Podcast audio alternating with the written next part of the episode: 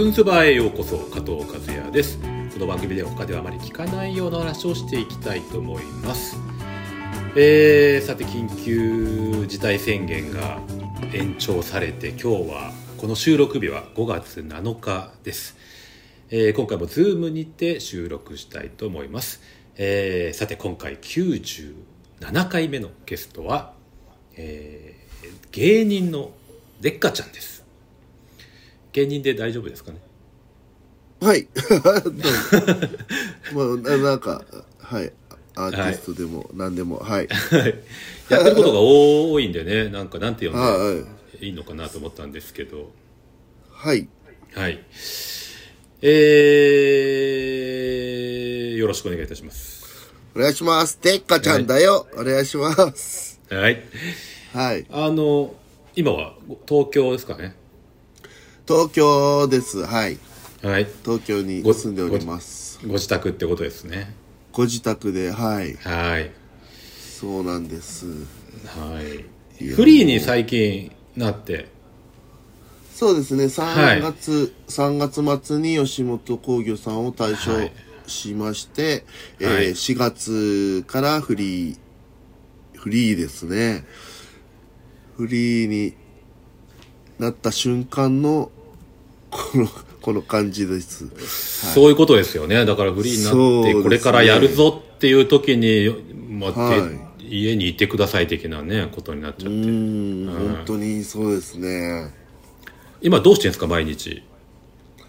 今はもうはい。本当に、もう本当にやれることがほぼないんで、はい。なんかそういう配信系のはい。アアプリ的なのをやったり、はい。えー、やっぱまあ、ズームで打ち合わせとかも多いですね。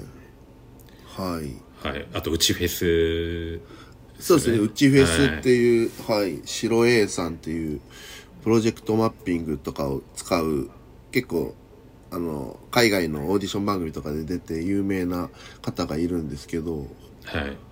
なんかジャニーズのそういう演出もやったり、そういう映像の、そういう結構活躍してる人が主催で、もともとはあの、新宿の角座っていうとこで、ライブとしてやってたんですよ。その、インバウンド向けというか、はい。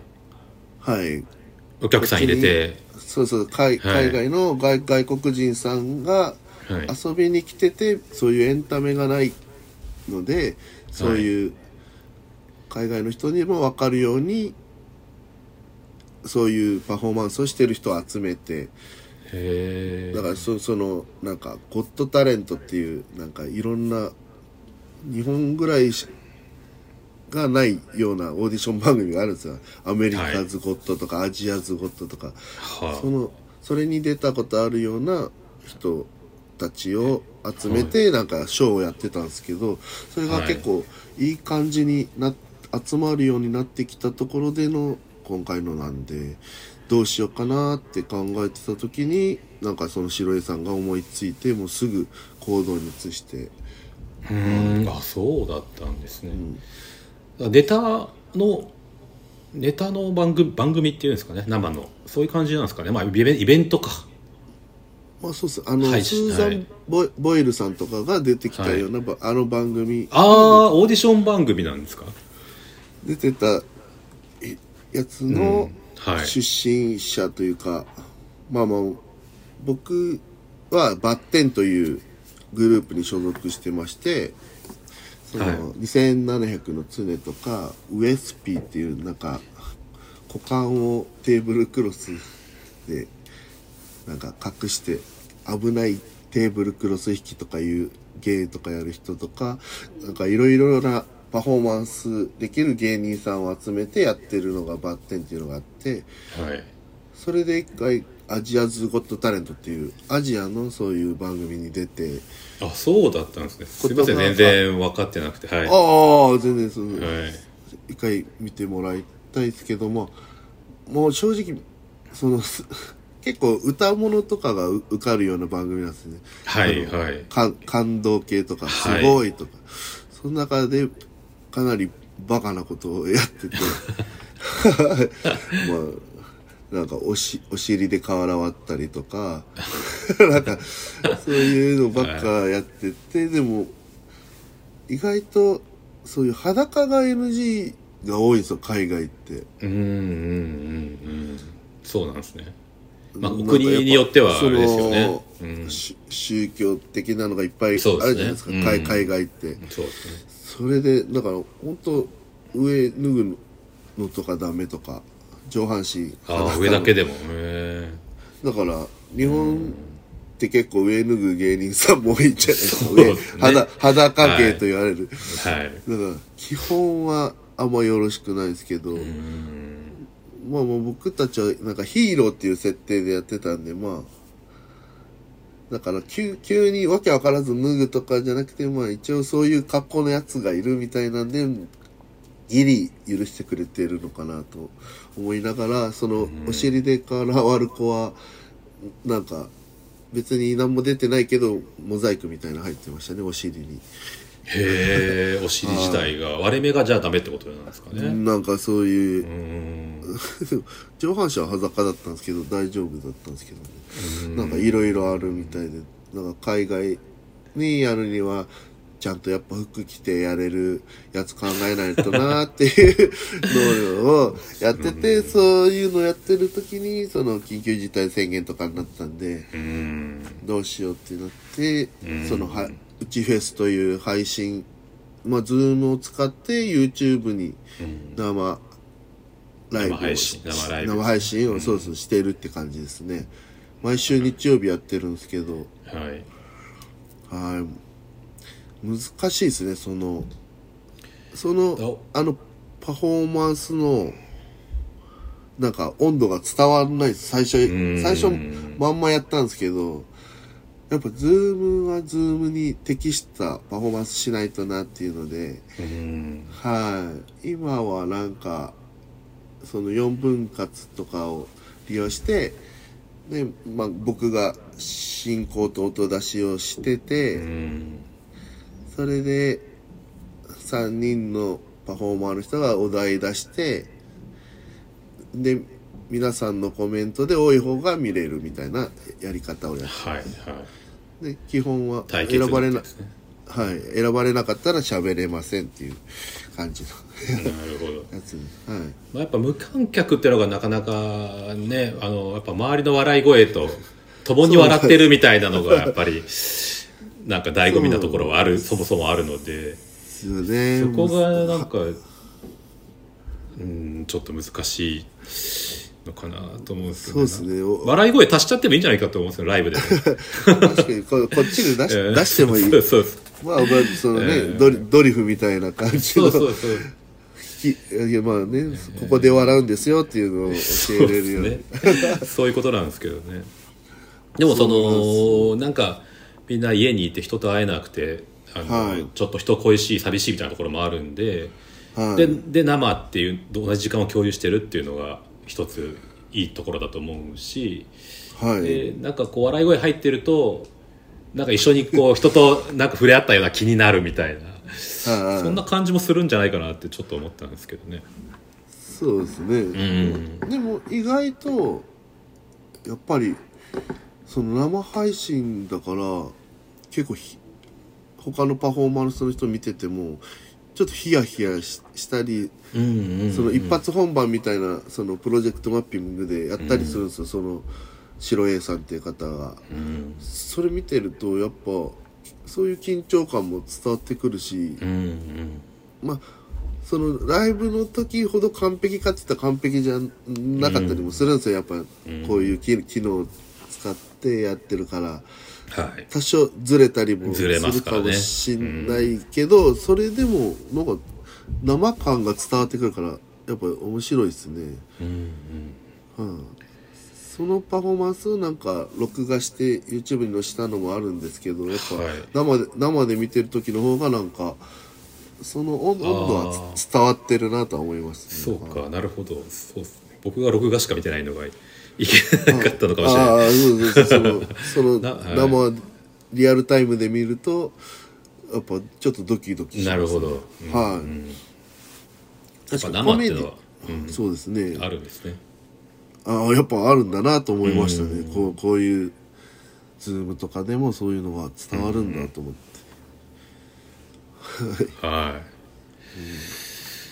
そんなデッカちゃんですけど、まあ、僕と、あの出会ったのは実は結構前で最初にね。多分2004年頃はい。はい。で髪はねまだね黒かったんですよね。あれ本当ですか？はいはい。で久しぶりにテレビで見た時に、赤あ赤くな赤くなってるってやっぱり、まあ、まあエンターを見た時に思ったのを覚えてるんです。黒でしたっけ？違いました。いや黒だったと思いますよ。赤くはなかったと思いますよ。ええ。あそんな前なんいそんな前ですよ。黒かったですよね。やでも結構20なんかそう一時期そうだったのかもしれないあのなんか そうだ。あ赤赤に、あでも赤2003あでもそうか。そうですうね、ん。そうその頃まだ赤じゃなかった。金髪なのは分かんないけど染めてはいたかもしれないですけど。そうですね。いろんな髪型して、はいはい。これが勝手に定着してはい。って感じなんで、赤いおかっぱみたいなボブみたいなやつ。あそっか。そうですよ、はい。まあ、当時はねあのカリカのはい。やし八代君の番組。八代くんマンボウに八代くん、マンボウはい。今今マンボウ八代君、まあ、八代博之ひろゆき。はい、さんという生感じで。にあの一緒になんかついて楽屋に常にいたっていう。ね。あれただただ本当にあれなんかシステムなんですよねでもね。僕がいや僕音楽好きだから見たいって言っただけなんですけどね。あそうだったんですね。はい。だからあそうなんそうですね。ええでも会社に会社に来させられてるのかと思ってました僕。あ全然自分で。あそうだ そうだったんですね。スペシャルとかあこ憧れててうわあこういう感じなんだとか。おしゃれだなーって思って見生きてましたね。全然そんなテンション高そうな顔してなかったですけどね当時ね。ああいやなんかこあのやっぱう物静かに。気使っちゃうっていうか、ええ。人のね言ったら八代くんの番組だから まあそんなはしゃげないというか。まあそれはそうですやっぱ気使っちゃうんですよねそういうの。ずうずうしい割には気使う。はい。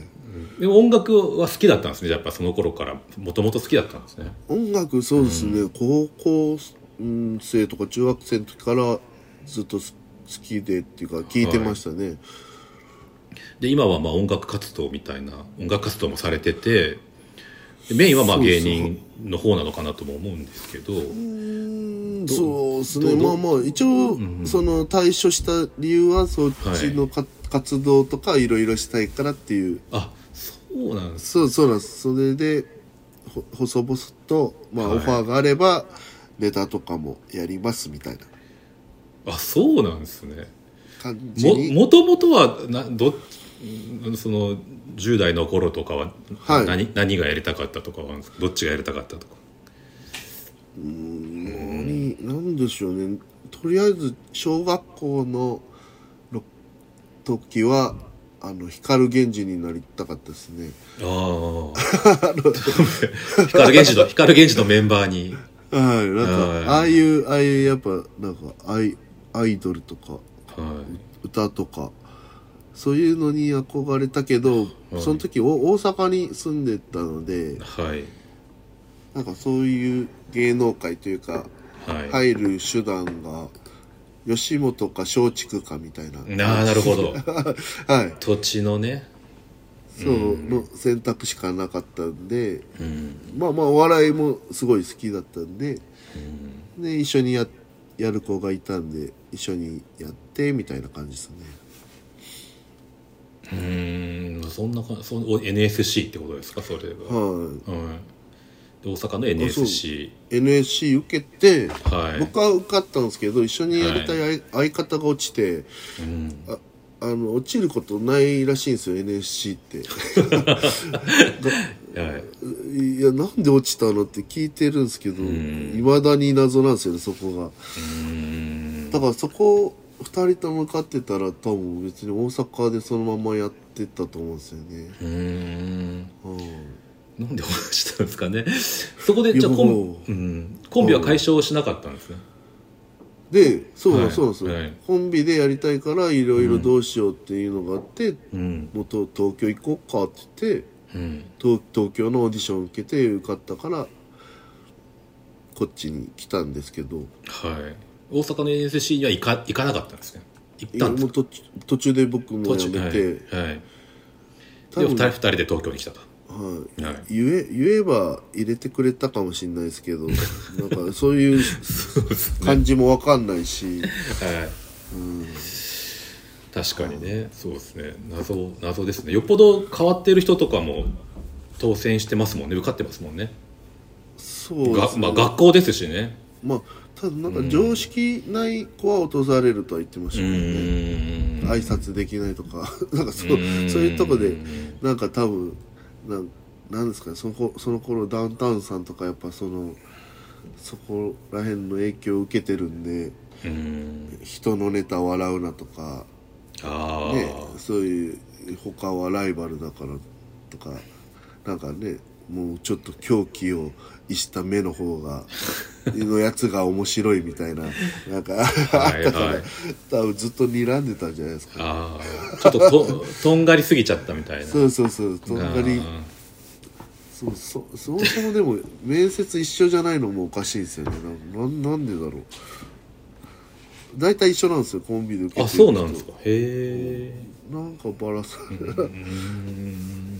多分大大学い相方行ってたんでうん。大学でサッカーしたいって言ったらしくてそれかなとは思ってるんですけど、サッカーにまだ未練があったというか力を入れるところがちょっと違うんじゃないかって思う思われたんかまあそっちの方が向いてんじゃないみたいな。はいなるほど。まあ印象ですもんね、まあ、10分とかそこらあっただけで決めるっていう。本当に多分本当50人なんなん30人ぐらいかな。30人ぐらいいて、もうなんか説明されてじゃあ一人ずつなんか言って自己紹介となんか思思いみたいなの言ってってくださいみたいなんで。意外と普通に言っとけば通る。なんかそこでなんかやってやろうっていう子はなんかへ変な感じでしたね。もうよっぽどそこで受ければ入れるかもしれないですけど。多分選ぶ側として僕だったら思うのはちゃんと、はい。あの毎月の月謝が払えるかあと 問題こ問題行動をしないかってそのはい。その2つだとそううん、学校ですからね。そう学校だから、うん、会社的には。こっち的にはもう一,、一発ここで面白いことして。かましてやろうみたいな、うん。ね。まあ、ありつつやっぱここで普通はできないですけど緊張してとか。うん。やっぱそこでかませれる人はすごい、と思いますけどまあってことですね。まあそのね大大きな事務所ですけども、はい、まあ、さ最近まあいろいろ問題もねあったりしてね。ああはいはい。独立される方も多いじゃないですかなんかその内部の動きとかなんかまあ話せる範囲で構わないんですけど、はい。なんかああったりしたんですか？いや何にもないですね。そのなんならよより良くななろうとしてるというか契約の問題になったじゃないですか、ありましたね。はい。でみんなちゃんと契約するってなった時に僕はちょっといろいろ考えてうーん。そのまあこれだったらもし今まで通りだし契約してもまあそのその時もう吉本で仕事もそんななかったんでうん。会社からの仕事っていうのも、うん。自分で取ってきた DJ とかの仕事はあったんですけど、まあでもうそれでちょっとフリーになるっていうのもあ選択肢に出てきて、うん、まあまあはい。きっかけにはなったんですねじゃあこの今回のことがねそうですね、はい今回のことがないとすんなりややめれてたのかは分かんないですけど、はみんなじゃあ契約をちゃんとしましょうと。今まではまあなんですかねエージェントみたいな感じであのいまあ稼働があった時に支払い支払いするそうですね。みたいなそうまあ派遣、派遣みたいな感じで登録制の、はい。登録うん、そうですね。はい。ですよね。それをまあまああ他の仕事をやるときはどうなのかとかそういうのをはっきりしようってことですよね。そうですね。やっぱそのあギャラの割合とか。友達と一緒に曲作ろうってなっても、なんかちょっと確認しますみたいな。やっぱ一個大きい事務所だから、そんな勝手にはできないじゃないですか、うん。言言っても。やっぱうん。そういう確認しますでとかそういうので何何個か仕事もなくななんかダメになったりとかしたのもあったんでああなるほど。あ新しくな生まれ変わろうとしてからってことですよね。あのかかつてあまあももともとでもともとですか？そうそうそうあなるほど。だから今はだいぶ風通しいいみたいですけど、うん。あなるほど。はい。そうか。なんかもともとはゆるさもあったのかなと思ったんですけど。はい。そうですね。だから、はい勝手に DJ やれてるのは吉本だからかもしれないですね、他の事務所だったら多分怒られてダメだったとは思うんですけど。うん。うんまあ、いろんな事務所のねいろんなやり方があるんでそれぞれかなとは思うんですけど。はい、というわけでじゃあお時間になってきましたので次回に続きたいと思います